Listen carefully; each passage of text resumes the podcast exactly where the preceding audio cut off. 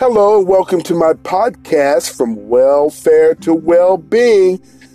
In this episode, I want to talk about relationships and what qualifies me to speak about relationships. Well, my wife and I have been married for 28 years. We've known each other for a total of 30 years. So I think that qualifies me. That would mean that that would take 8 to 12 years of college. I've already surpassed that.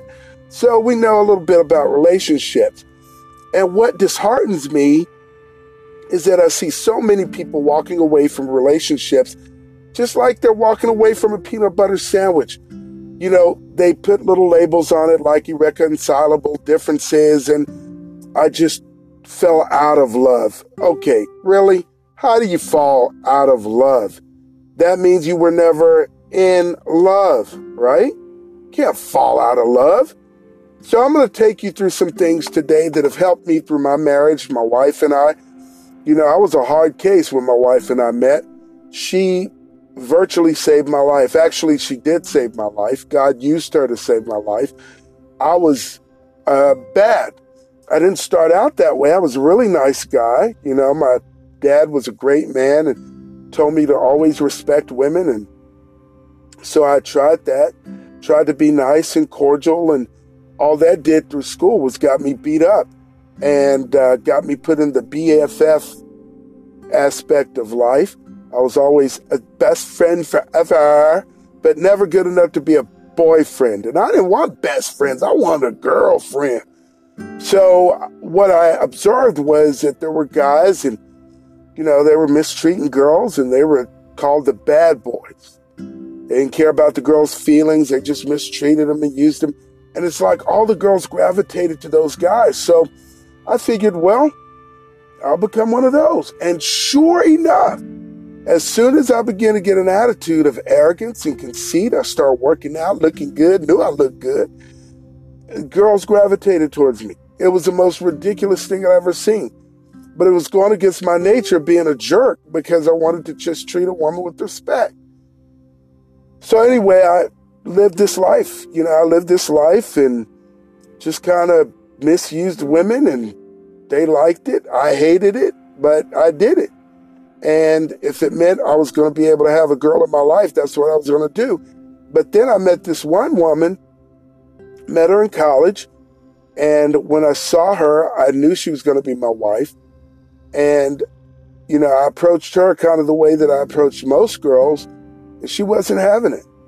I asked her out on a date, and she said no. We were we were talking on the phone and she said you're messed up man. You've got a lot to change. God needs to come into your heart and change you.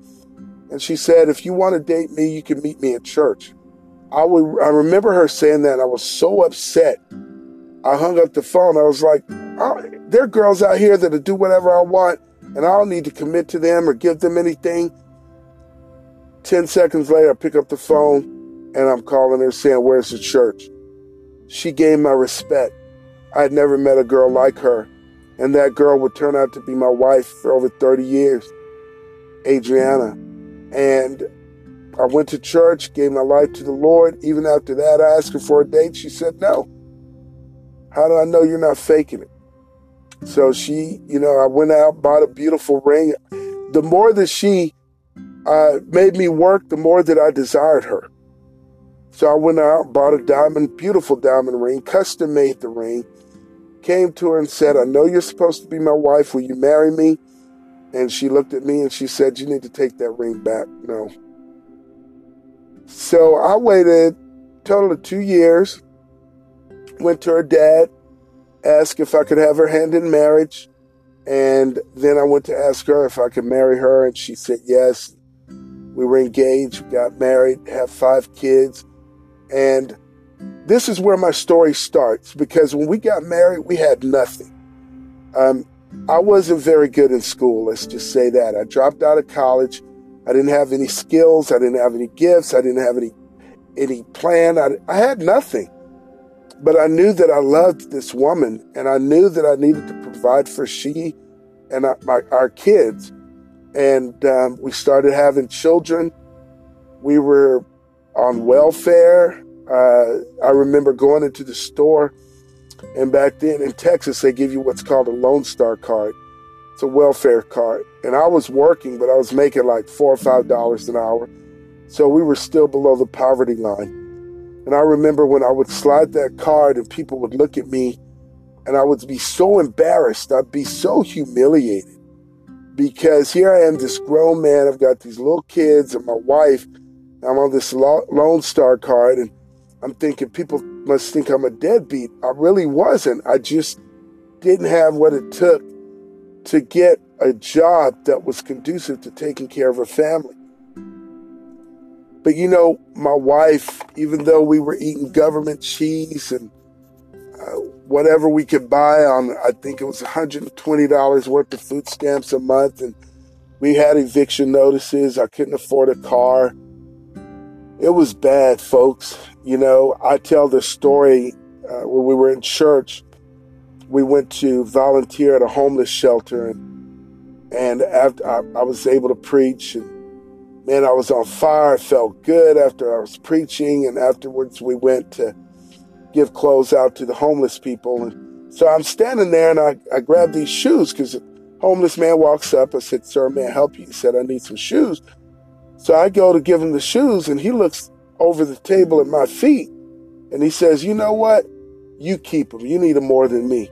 I, that story always keeps me grounded and humble because when the homeless guy tells you that you need the shoes more than he does, you know you're in a bad state. And we really were.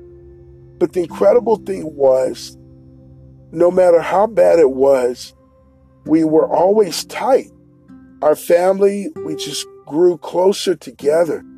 My wife, she never made me feel like less than a man. And I know that's very important, ladies, because we as men, and I'm saying men, not boys, but we as men, we want to provide for you. We want to take care of you. We want to pull your chair out and hold your door. It doesn't mean that we believe you're less than we are. You're deserving of that respect, and a true man understands that. And so for me, I wanted to provide for my wife. I wanted to give her things that she never had. I wanted to make a home for her. I didn't want her to feel like she was in need or, or needy. And I wasn't doing a good job. I was actually doing a pathetic job. I was going to work and I was I was just trying to make it, you know, and it just wasn't enough. But my wife never once said I made a mistake or I should have married you or you're you're worthless. You never do anything. You can't get us where we need to be. The kids need clothes. You can't afford to buy them. She never made me feel less than.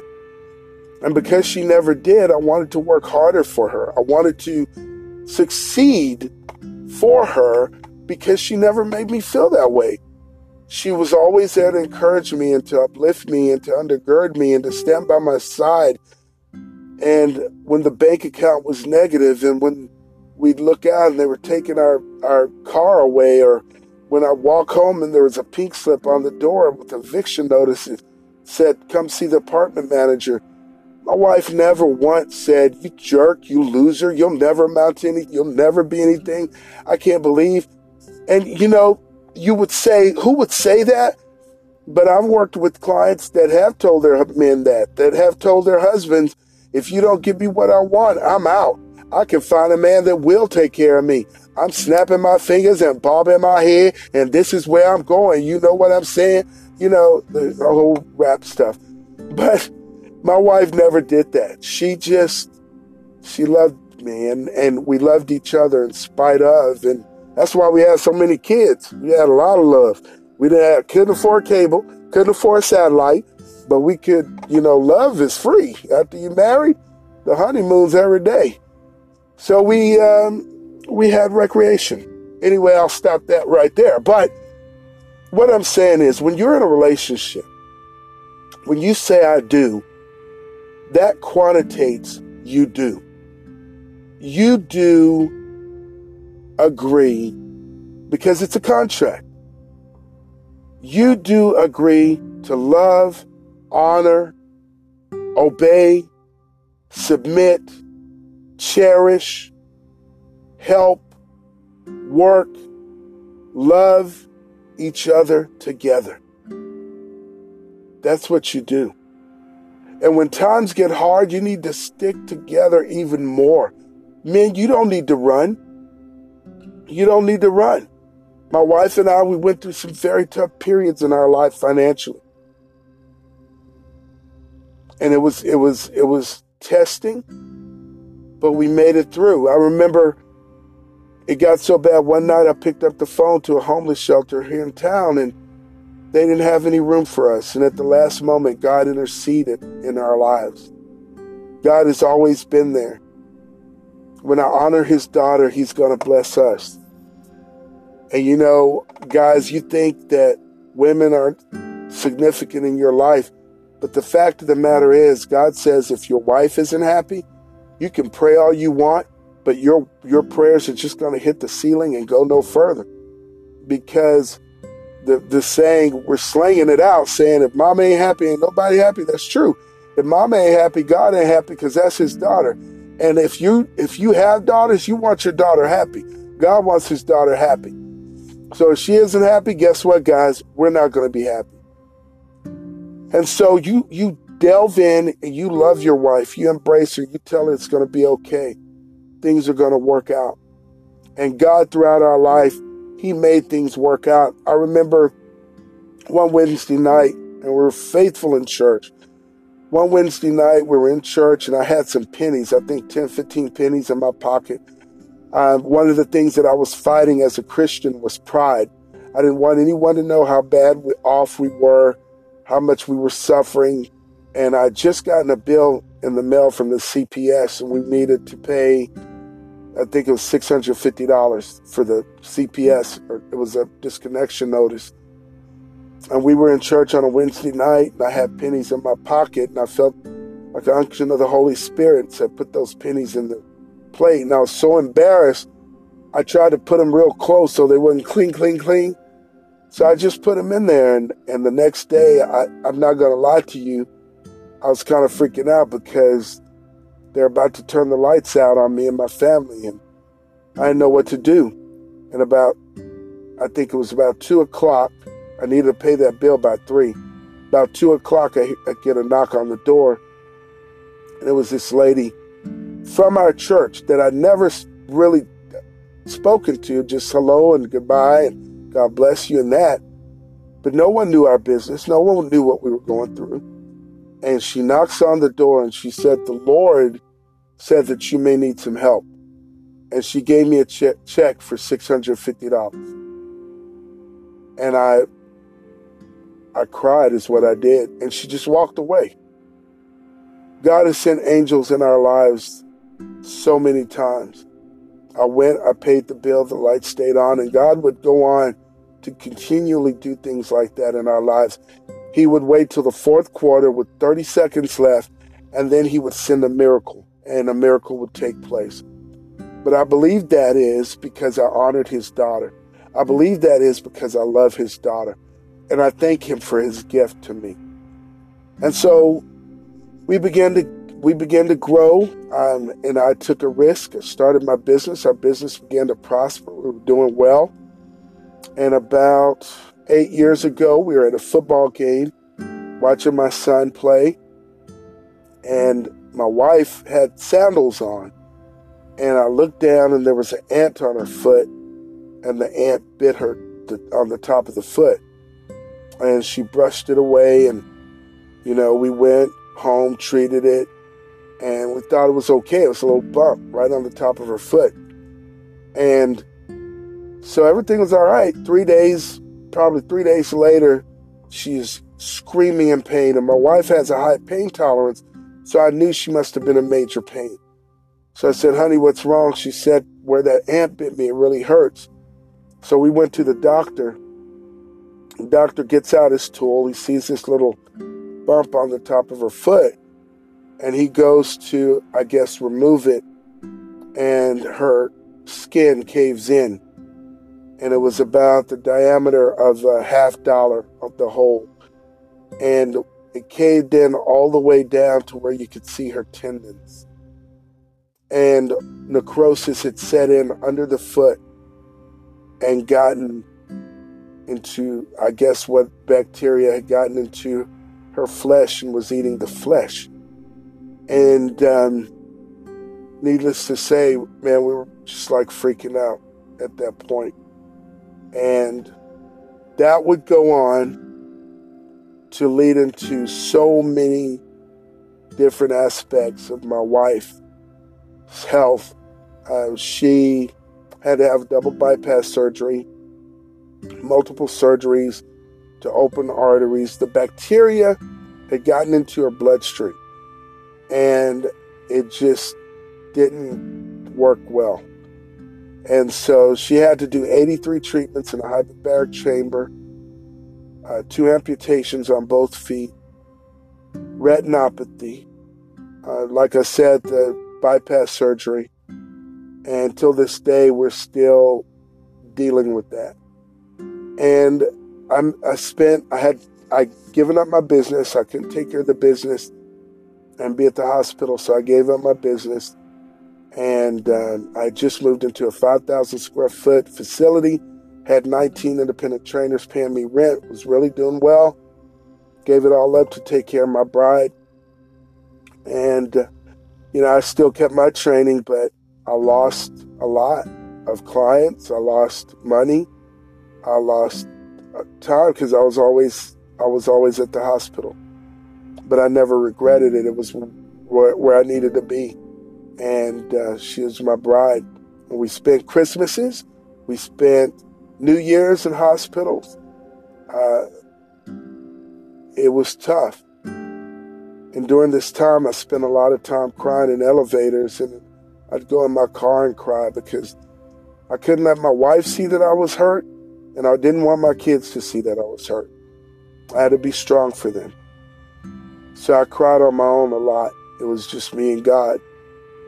And I heard a statistic, and it said that when a family goes through a traumatic event, either the loss of a child or if the spouse, typically the wife, something happens to her, a stroke or some catastrophic event, I think it's 96% of husbands leave because as a husband, you want to be able to meet your wife's need. You want to be able to have an answer for her problem. You want to be able to be her protector.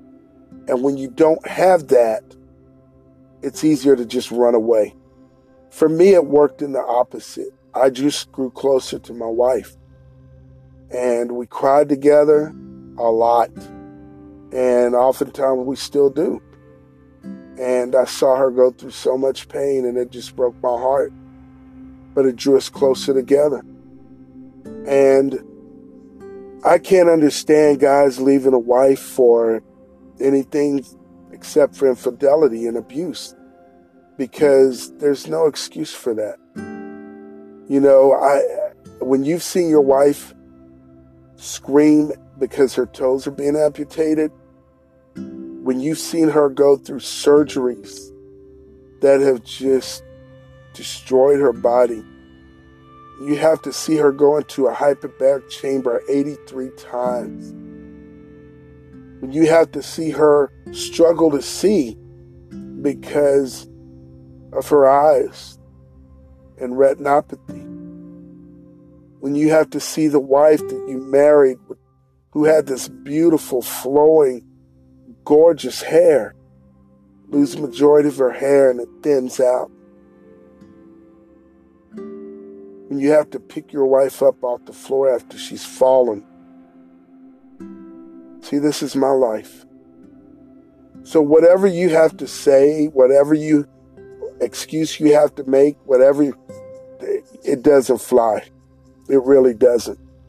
You're mad at her because she keeps the top off the toothpaste. You're upset at her because she didn't take the kids when she was supposed to. Whatever. And ladies, you're mad at him because he doesn't have the quality of job that he should have. But the brother, if he's working and he's trying to provide for you, commend him for that, support him for that. He may not be where he needs to be, but he'll be where he needs God wants him to be. If he just keeps pushing forward and you need to support him. Yeah, there's other guys out there and they've got money and they got cars and they got uh, jewelry and they'll promise you the world. But the same promise they're making to you, they're pre- promising 15 different women. Whereas this man really loves you and he adores you. Had my wife given up on me, wow, she wouldn't have gotten all this. you know, God is good though. In the midst of all that, God blessed us. Uh, we had an opportunity to do some things that we've never done in our lives. I had a friend fly my wife and I first class to Florence, Italy, where she was having a birthday party for her husband and she had Queen and the Beach Boys perform, and it was a private party, and we were right there in the middle of it. And who does that? You know, God has tremendously blessed us. He has re, oh man, like the phoenix, He just raised my business back up. He's blessed my business, and it's because of my wife, because she never stopped believing and she never stopped praying and she she never stopped trusting God. Neither did I no matter how bad it got and how bad it looked and how hard it was, we didn't stop. We just kept going and we kept loving each other. And we kept. I, I, she was beautiful when I married her. And uh, through all the surgeries, through all the pain, through all the sickness, through all the sorrow, through all the crying, she's still beautiful. She's still my wonderful wife. She's still my Spanish princess.